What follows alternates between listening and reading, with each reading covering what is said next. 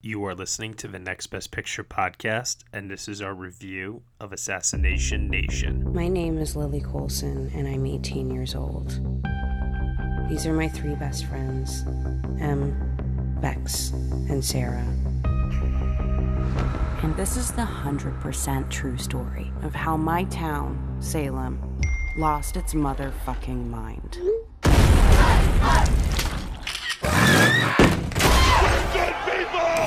But let's start at the beginning. Actually, not here because what I did that afternoon was really gross.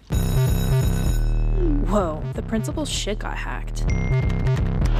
Dude's fucking butt. I don't have like any sympathy for people that get their shit hacked. For real? There's two types of people in this world. The people that have come to terms with privacy is just dead. Then there's the old people that are still trying to fight it. What do you have to hide anyway, Lil? a million nudes, super gross porn history, and like life altering shit talk about everyone in this school. I think it was some like socially conscious vigilante hacker guy. Probably jacks off to Fight Club in his mom's basement like every night. Looks like half of Salem just got hacked. I hate the fucking internet. When 17,000 people's texts and emails get leaked, shit gets really fucking weird. We got some Salem bitches on the run. Slay him high, motherfucker. Who sees a naked photo of a girl and their first thought is, yo, I gotta kill this bitch? Fuck you think you're going, Lily? Way more people than you'd think.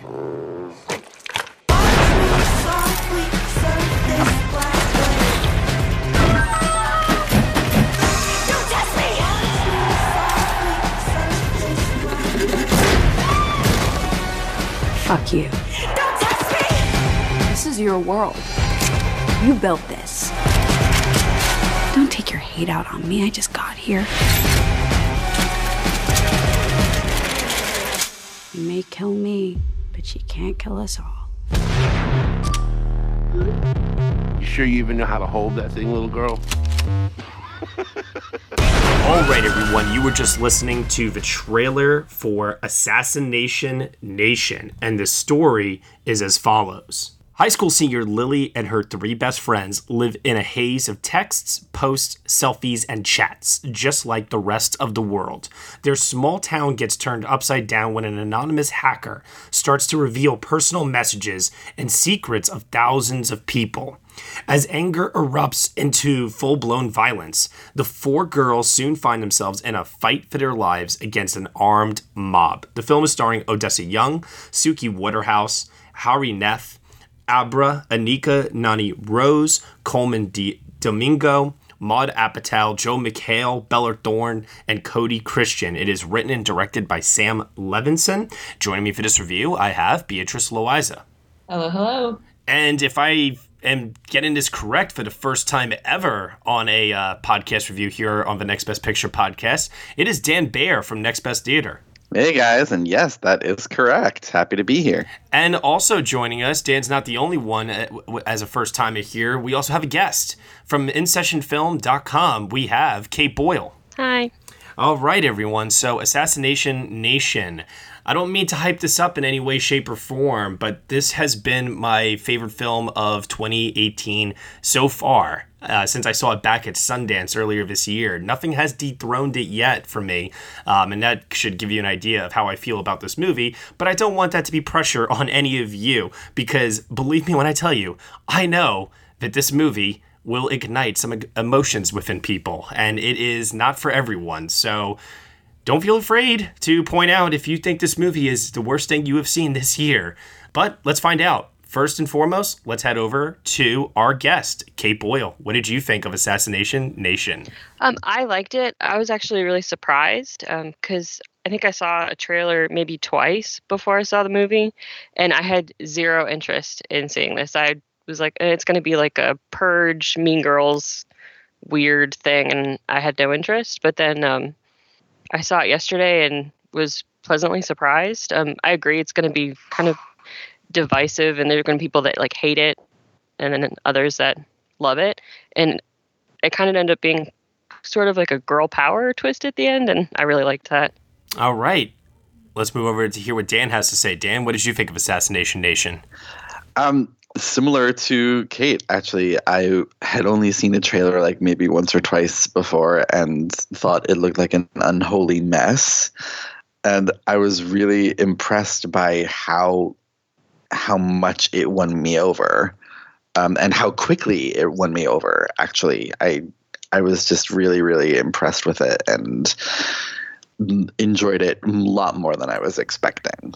Oh wow, okay. And Beatrice, are we going to go four for four here?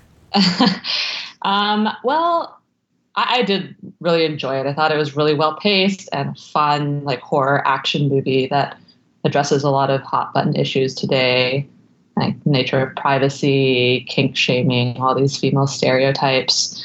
Um, but I kind of, I felt like I already knew what I was getting into, and I like these sorts of movies. I like crazy pulp movies I think this this one in particular had so much to say about a lot of really important things, and I ultimately think it never got to the meat of those things in a way that I felt was kind of like buzzwordy. Um, but aside from that, I thought it was really fun, and I like how it's playing with so many artistic influences. Um, so I, I definitely really liked it, but it kind of didn't meet my expectations. Okay, so liked it, but didn't quite get there. I understand that too, because for me, upon a second viewing this time around, I think once I let the hype kind of wear down because the first time I saw this, I saw it with a packed theater, bunch of people, late at night. I mean, it was the world premiere. No one had any idea what to expect from this movie. And it just completely knocked us on our asses in a way that just felt so empowering and so adrenaline pumping in so many ways that it was just like the movie is condemning uh, male testosterone, and yet my testosterone was all the way up while watching this. I was like, this movie like freaking rocks, you know, because before we do get to like the end, end, end, not even the first half, like 75% of the movie, it's almost like a horror film. Yeah. And it, there are some scenes that are very, very uncomfortable and very hard to watch. And I do feel that the way that the film kind of gets around that, at least a little bit for me, is it's very, very, very upfront with what kind of a film it is. And that is evidenced by the trigger warnings that display at the front of the film. yeah, I love those. yeah, they tell you this is what this movie is going to contain. If you know, be be prepared. You are warned. so going into that, I expected to be offended, and I was many, many times while watching it. I definitely took issue with uh, some of the uh, language that was used towards the uh, female characters. They're constantly referred to as uh, bitches and other really um, terrible words. And I wasn't really liking any of that. And I was hoping that the film was going to make a point at some point. And it, like I said, towards the end of the film, it did. And it did so in a way that, yes, it is kind of, you know, fantastical and it's not supposed to be reality based in any way, shape, or form but the message was very, very clear. And so, like I said, first time I saw it, I was really, really um, excited about what this movie was saying, its ideas. And on a second viewing, what I kind of found as a fault within the film is that the film's ideas are still very strong. It's still tackling a lot of issues that me personally, um, I think about very very often. And i think that's why this film resonated a lot for me was it took everything that i hated about the world and said fuck you to it which you know lo- love it for that reason. But there really aren't any characters in this movie. There's a lot of story but not a lot of characters the the the, the characters that are here their dialogue is talking about the film's themes and messages and kind of hitting you over the head very bluntly with the arguments that are being made, as opposed to being presented as fully fleshed out characters. Yeah, I have to agree. That was another problem I had with the movie. I found the characters to be a bit um, undeveloped. Uh, the main character, Lily, and Bex, um, who's played by Hari Nef, uh, she's a tr- plays a trans woman or the trans mm-hmm. girl member of the group, and those are the two girls I think that we get the most in terms of character development. Yeah. But even they're sort of explained in terms of their their gendered identities. Like they're all sort of woke, sex positive feminist characters, like the whole girl gang. But then Lily in particular is supposed to be like this witch whore woman that everyone will eventually end up blaming. And then Bex is kind of, I, I found she was a little reduced to her identity as a trans woman, and her storyline kind of devolves along those lines. Um, I really liked her character, but I kind of wanted more out of her. Yeah. You know, it's funny that you mentioned um, the witch uh, you know, word to use to describe Lily, and the fact that this takes place in a fictional town known as Salem, and the film does kind of present the mob mentality of the internet and how the internet will gang up on you for what ultimately adds up to lies with absolutely no proof. It's funny how in this day and age we're living in a world where you know, Twitter and other social media outlets are essentially the 2018 version of the Salem witch trials. Yeah, and it is kind of a sort of like a 21st century um, witch hunt is what it all devolves into. And since the internet to many people is magic, um, it really sort of hammers that point home. And I mean, I kind of agree that the characters are not outside of Lily.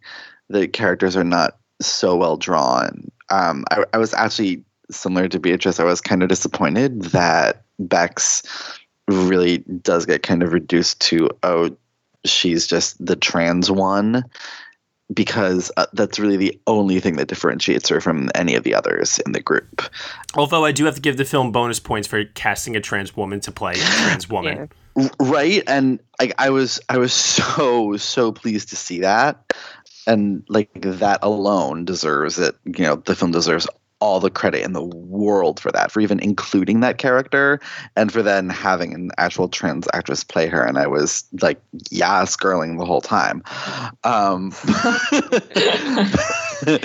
but I mean, even Lily, like they're mostly defined by what happens to them these characters but i think i think just with with lily it's done more effectively than than the others there there's the that one scene um after it's sort of you know all everyone's histories have come out and her boyfriend finds out and he's asking her if you know it was her with this married man.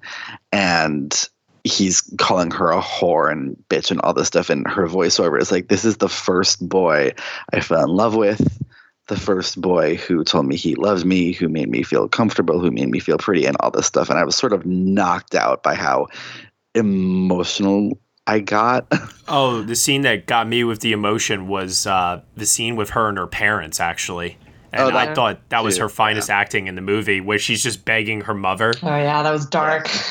that was bad. Oh yeah, that was so hard to. Uh, that that's like one of those scenes where it's not violent yeah. or graphic, but the emotion of it all like really really took me and really hit me in a in a way that it was very unexpected. And I got to give so much credit to Odessa Young who despite the fact that her character is thinly written and she's more of a construct for the film's themes and ideas, um, I thought she really, really brought it in this. Yeah, she was great. They, they, all were. All the girls were really good. She had the most to work with, and she definitely responded in kind. Yeah. It, her face is she's wonderful. Um, I agree. Like one of the like kind of notes I made about it was that if you don't feel for Lily or identify with Lily, you're not going to really like the movie. Because, I mean, she sets the bar like right at the beginning with her speech with the principal. And you know immediately what kind of character she is. And um, I think she does a good job. Um, I really liked her. I, I don't think I've seen her in anything else. I was trying to look through. She looked. She has one of those faces. She looks really, really familiar, but I can't place where I've seen her. Um, but I think she did a great job. Um, the I agree the scene with the parents that got me, especially because I the actress that plays the mother, I know her from like the Mighty Ducks, and I'm like, oh, she can't be mean. Like she's not allowed. um, so the scene with the principal. Yes, you're right in that it does set up who the character of Lily Colson is. And you know, in talking about what she does represent, I, I, this is where I, I really feel the meat and potatoes of this movie really shines through. Is that it gives us a lot of talking points uh, to talk about society and the world today, especially in this internet age. I love that she is a free spirited person who is not afraid to be herself, but yet what she's doing is she's being herself online and society, the old way of living, the old way of how we're trying to guard our privacy and keep everything in sort of a like social order.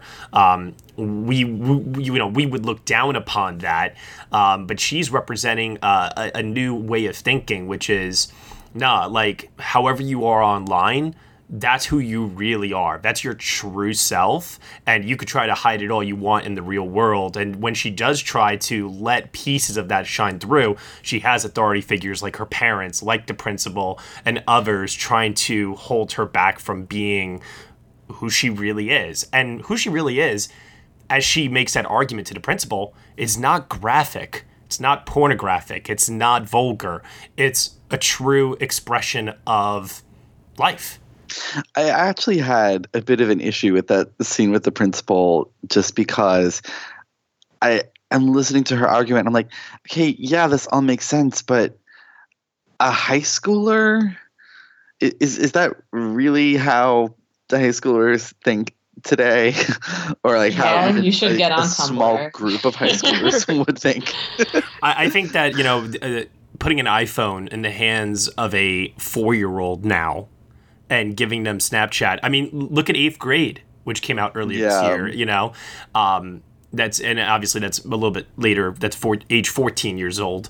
But we see just how things like Snapchat, Instagram, and everything is just changing the way that this new generation, um, the generation before us, and and you know, in our age, you know 10 15 20 years younger how they are growing up in today's world and how that is shaping their thinking. So I, I, while i understand where you would take issue with that dan i would actually say that it is more accurate than you think.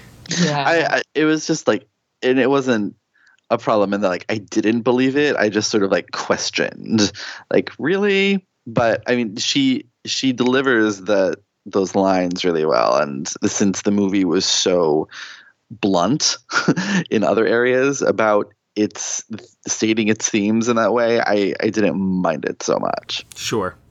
Um, so one of the things too, and sticking with the the character of the principal in many ways, you know, I look at what happens to him in this movie and how he is forced to resign from his position because he gets hacked and his information gets leaked out online and people are taking things way too far, calling him a uh, child molester and all these things that clearly he's not. He's a he's clearly uh, the film establishes him as a decent man, and things are taken out of context, and you know the town just simply runs away with this idea of who this man really is, and nobody wants to listen to the truth. I found that to just be so heartbreaking because I feel like we see that so much online nowadays where people's reputations, their careers um, are ruined without any kind of tangible proof or evidence. And a lot of it is all hearsay and it's just a matter of what catches wind. And so it goes back to a line that Lily says in the movie that uh, really once again resonated with me where she says 10% of the population is cruel 10% is merciful and the other 80% can be swayed in either direction. Does anyone see any truth in that? Oh yeah. Oh yeah 100%. a lot. Uh, yeah i i felt so bad for him because like i was on lily's side. He's not he wasn't a pedophile or anything like that. And it was like pictures of his daughter which i think every parent has pictures of their young kids. Um, I don't know about now, um, but I know back in the olden days of film, people did. But um, but I've seen that online with some people. They express one opinion and just get like shot down immediately, and then get ganged up on, especially on Twitter. Was it uh, the Captain Marvel trailer? Was one where I saw that that happening with some people. They try to expect uh, express a slightly different opinion, and then just ten people would jump on them and just crucify them and so I, yeah, definitely see that all the time. Yeah, I I think this really challenges that optimistic idea that that society is you know able to come to an opinion about something on a case by case basis and like actually think through it. Um, and while that's definitely possible, I think on the internet it's just kind of reduced to our most our meanest impulses our most pessimistic ones and especially for i think i guess people of our generation or older generations it's sometimes hard to confront that reality And here it was so heartbreaking with the principal because you could clearly see that, you know, Lily's opinion on the matter, that he's not guilty, is like a reasoned individual's conclusion. But that's not how the rest of society is reacting in this case. Yeah, that was the scene that I liked better was the scene with her family at dinner when they're sort of discussing the principles like that everything in that scene felt really true and like these things that these characters actually would say to each other in that situation in real life whereas a lot of the rest of the movie is sort of like you're just stating these things that a you know college philosophy student put in your mouth which you know is fine and oftentimes works anyway but that scene was one of the ones that felt really real and like these characters were actually having this discussion and yeah again like it's it's so easy to side with Lily, especially when they're like, "No, he's a pedophile." Like it, it's his daughter. Like if you're thinking that he sexualizes his own daughter, that's on you. like if that's where your mind goes, the first thing that's on you. That's not on him. Right, and I, I do think that what the film then does that's um, uh, it's a bit jarring. I'm not gonna lie. The film kind of kicks it from like 80 miles an hour to 180 miles an hour uh, when it jumps forward one week in the timeline, and it shows then how absolutely insane. The mob mentality of this town has become and it is supposed to be prophetic in a way i suppose to like show us as you know as a society today that if we get rid of all established order and um, everything that we have in place uh, in terms of human decency and respect and we let the mob mentality of the internet kind of take over within the real world well let me put it this way. It's more horrifying than the purge in my opinion. Yeah. Yeah um, there were sequences in that uh, third act that scared me more than any of the Purge films have at all. And uh, I think that that was clearly evident in this masterful one shot that is done of the home invasion. Oh God! Oh, people so are going to be talking about that. oh, so good, man the tension felt in that was so horrifying and the fact that it was done i think I, I, I believe it's like a five or seven minute take where the camera is just gliding from window to window all in one shot. Just the timing and everything involved in that it was it was splitting my hairs and i kept thinking to myself while watching it this is supposed to be an independent film right? I'm like like where how did they come up with the creativity and like get the means and resources to pull off a shot like this? It was it was jaw dropping so good. They actually um they have uh, new york times online has a video of the director talking about that shot and how they did it. And yeah he said they only had budget i think to do it only a couple times. And the one that was that was in that is actually in the movie um, one of the home invaders he uh, pushes M against the window and breaks the glass of the window, and that was not supposed to happen. Yeah. So after that, because they did not have the budget, they couldn't go back and do it again because the window was broken now. so they had to use that take. Hey, well, you know what? It worked out pretty well as far as I was concerned. Oh, my God, it, it worked out great, and I thought that shot was so brilliant, and like it I don't think we've ever seen like the closest thing that I could think of to something like that scene is in the Bling Ring, where they're they're filming um, the girls robbing the house from like you know miles away or whatever. Yeah. Um, and but I've we've never seen a home invasion done like this, and it puts you so in the moment, and it's that whole Hitchcockian thing of like if you show the audience the bomb, then the scene is suspenseful because we know what is happening in every other room of this house as we see you know follow, go and follow another character and it just becomes more and more horrifying as it goes on. And like i said because the film then uh, does a huge jump from 80 to 180 miles an hour in this third act we don't really know what to expect. Like how far is this film going to push the envelope and go uh, when it gets to its really bonkers bloody crazy third act? And so that aspect of it is pretty horrifying. And I mean, what happens to Bex, especially, um, or or at least what's alluded that's going to happen to Bex. I mean, it just it, it made me sad. It made me angry. It just like I was saying in the beginning of this podcast, it ignited so many emotions. Yeah, and that was one one of my, my absolute favorite of all the trigger warnings to list in the beginning was the very last one, fragile male egos, Yeah.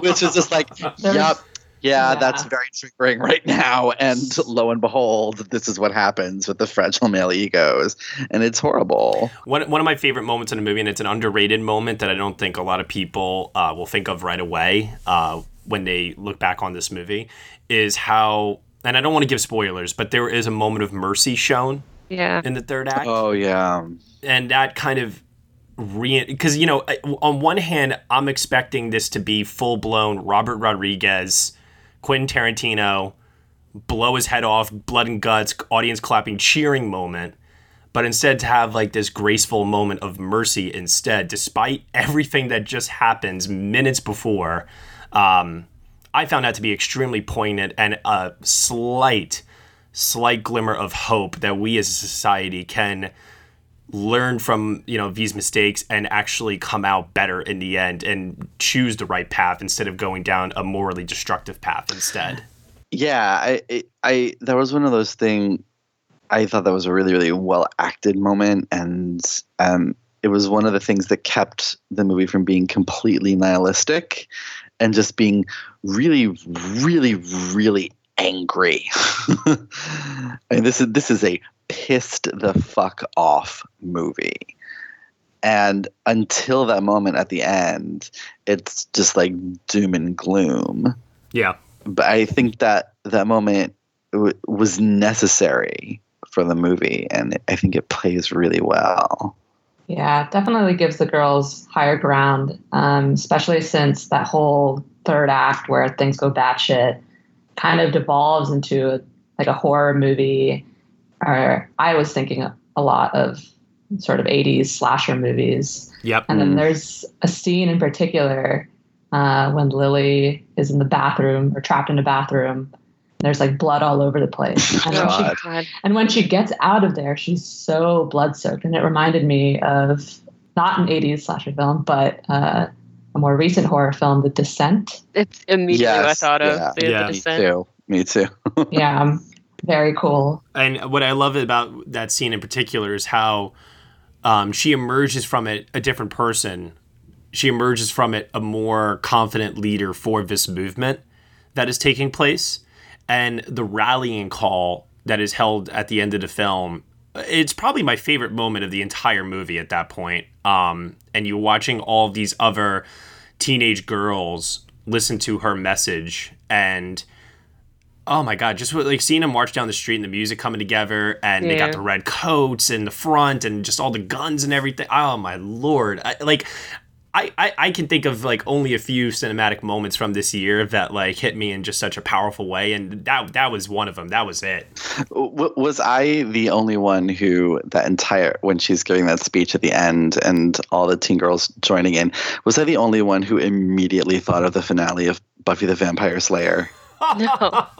Okay, good. Because that I'm like, oh my god, it's Buffy all over again. that's fantastic hmm. but you know the fact that she's calling out the righteous hypocrisy of Oh, the God, world yes. today hmm. and how you know everyone wants to have this they want to have these rules in place but they can't abide by them themselves even. And it's just so true of not only of politicians but everyday normal people you experience in your lives. And we just need to let go of that. You know a, a common thing that i have thought of a lot as i've gotten older is how prevalent cursing is in everyday vernacular and vocabulary and how it's a common thing amongst friends and you know maybe even coworkers. I don't know. It depends i suppose on your on your social uh, circles. But in like my experience if i use cursing in front of my parents they get like extremely upset with me. And you know I, i'm at an age now where i just I don't see how it harms, and I don't and I don't really care um, how they feel about it because it, it's just words in the end, and you know, I, it's like one of those things where you know it's an example of the old guard and how in this modern day and age where the internet is at our fingertips and there's so much access to so much violence and so much nudity and so much vulgarity and everything else, I think that we just need to accept the fact that we cannot necessarily protect our children um, and the new generation from that, and we have to raise them to accept it and understand the difference between what is actually right and wrong. And that's even a harder line to cross, um, I believe, in, in, you know, in terms of getting this new generation um, into a better place than the last before it. Oh, Agreed. One, yeah, yeah. One of the things that it wasn't. I'm not gonna say the worst thing about the movie, but like the scariest thing about the movie for me was like how I could totally see that happening or something similar, like how realistic it was. Because I can, especially with the way things are now, how um, polarized everyone is. I was just like, yeah, this could probably happen, and that's it, what really hit hard for me. Oh, you mean like an actual mobilized riot of Yeah, people I that can- are like, yeah, There's yeah, some news story, something could break, somebody did something, and that could happen somewhere. sure. I don't think Yeah. it would be worldwide or anything like that, but I could definitely see a lot of angry people coming together and. Yeah, I, that that Yeah. that's very true. I mean, we see that in um, The Handmaid's Tale, even. Yeah.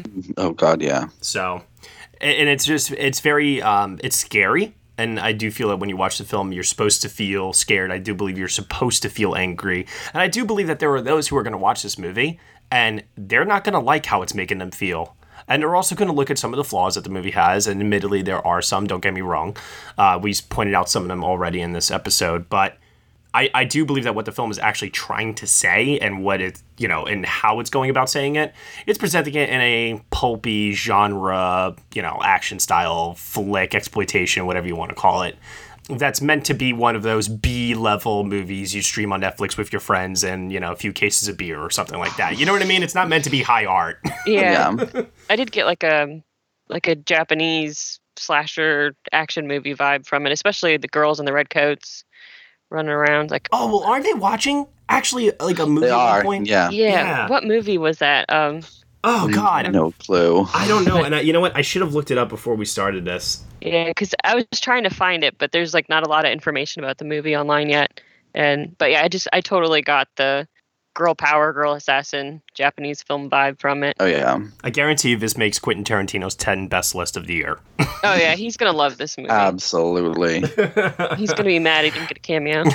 I was, that was the one thing I I did notice going in is um the random people that showed up in it. Like Jennifer Morrison from House is in it. Really? Yeah, and the um scene where the one woman is beating up the other one in the grocery store parking lot and like dumps juice on her. That's Jennifer Morrison. That is. Oh. that- I wonder who else is now in this. Oh, wow. Well, that's very fascinating. Well, with that said, let's move over to final thoughts. Grade out of 10, Oscar potential. Uh, let's move it over first to our guest, Kate. Uh, what would you grade Assassination Nation out of 10? Um, I gave it like a seven, seven and a half. I don't know if I can give halves, but that's probably. I didn't quite make it to an eight for me. Um, I needed more from the characters, but definitely solid seven, seven and a half. Okay. Uh, Dan? Uh, I would probably go with an eight uh, for my grade out of ten. Um, it's it's a blast, literally and figuratively. Yeah, there's a lot of uh, there's a lot of style in this movie. You know, like the upside down shots and oh my god! It it throws. It's one of those movies that throws a lot at the wall and see what see to see what sticks. And I, mm, I was shocked that most of it actually did stick for me. Yeah, there's the scene where they have the split screen editing for the party scene. Oh my god, that was so Yeah. good. like like things like that and how they also use the split screen to also show um, from the perspective of people's camera phones because it's uh, shaped in the same uh, format Yeah. as that like uh, little things like that I, I, I really appreciated the artistic flourishes of this movie yeah, I definitely style over substance, but I, the style like became part of the substance and really loved that. beatrice So I'm still teetering between a six and a seven. I really can't decide just yet. I feel like saw this movie last night and I'm going back and forth between elements I really liked, which in particular for me was the cinematography. It's really unique and beautiful. And then what I didn't like is I felt that it had a hard time going back and forth from that satire to the sincerity and like the social message aspect of it. I felt that like at the end when Lily delivers that whole empowering message, it felt like Sailor Moon when she starts her fight scenes with that long speak speech about justice. You're like, all right, all right, I get it. Um, and then another thing that kind of brought it down for me is I couldn't help thinking of Harmony Korine's Spring Breakers, which mm. I really like. um, and I think that movie talks about this unhinged sexual liberation of teen girls, and it's also super batshit, but it doesn't really like pander in the same way. But you still feel that they're super badass and empowered, and they doesn't need to be explicit, explicitly feminist. So I don't know. I, I like that movie better, and the fact that I don't know there's something above it that I am relating so closely, it kind of brings it down. But I did have a really good time, and I will have to think about it some more. Six or seven. Oh no! I'm not letting you get off the hook that easily. uh, I I'll give it a seven for now. Okay, and I'm actually uh, going to change my initial grade reaction. Um, because I, like I said, I do admit that upon a rewatch, um, the film's flaws actually became a little bit more apparent to me than they did the first time, and I do believe that some of that was festival hype, as it were, watching it with a large, large audience of people that thing. were really, yeah, were, that were really into it. I watched it the second time in a theater with just a few people, which also made me a little sad but whatever. Um, so I'm actually lowering my grade from a nine to an eight. Um, but it is still my personal favorite film of the year so far, mostly because, like I said, it just takes a lot of issues that I've had a lot of issues with and really tackles them head on in a blunt sort of way that I just. I can't, like, I don't know. It's like I can't make it any more clear to the world how much toxic masculinity online toxicity, like everything in this world that's just toxic and foul and god awful about the way that we treat each other nowadays. Uh, like it just really, really strikes a chord with me, and I see that take place more so than anywhere online, and it's weird because I've had interactions with people online that were downright nasty. But then when you see them in real life and you talk to them, they are putting on like a different it, like it, it's like those if it never happened, and they're like t- more polite and like whatever the case might be and it's just like I'm I'm just tired of this. I'm tired of this double standard and it's like just just be be who you are and don't be afraid of it. And we as a society need to be more accepting of that fact, I feel like, and this film kind of calls that to action. So, you know, at the end of the day, I do feel that that this film I do feel that this film is important. Yeah, and it's also a lot of fun. Well, if you if you find you know uh, misery and uh, torture and like everything else that happens, uh, you know, I don't, I don't know.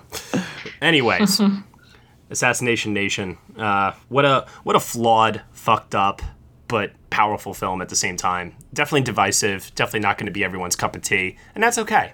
That's fine. Yeah, it's going to be a cult classic. Definitely. I definitely yeah. think so. Oh, yeah. yeah. I could see this film being uh, looked upon in a couple of years as like you know that B level movie that never really you know caught on, but you know we look back on it and we're just like, how did this movie not like find a larger audience? You know, like so we'll we'll see.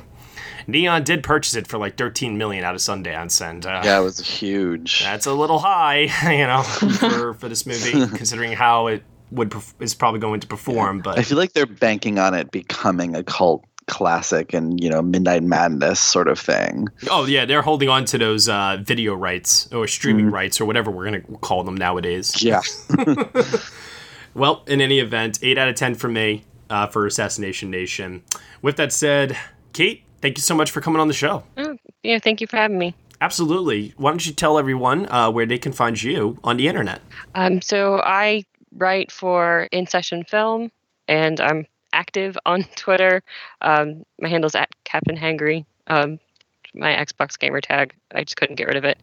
Um, so apologize for that. But um, once people started actually talking to me on Twitter, I had to keep it. Um, so yeah. Um, but yeah, you'll see my next review on In Session Film probably in the next couple days. So great, awesome. Dan, where can they find you on the internet? You can find me on Twitter at Danson Dan on Film. And Beatrice? Find me on Twitter at BeansproutBia. And you can find me at Next Best Picture. I'm going to leave you all with this message. I do it for the lulls. Oh, God. and you can subscribe to us on iTunes, SoundCloud, Google Play, Stitcher, TuneIn, Player FM, also on Acast and Castbox. Be sure to leave us a review on iTunes. Let us know what you think of the show. We really appreciate your feedback and also your support, which you can give to us by going over to Patreon, where for $1 minimum a month, you can subscribe and get some exclusive podcast content from us. Thank you so much for listening, and as always, we shall see you all next time.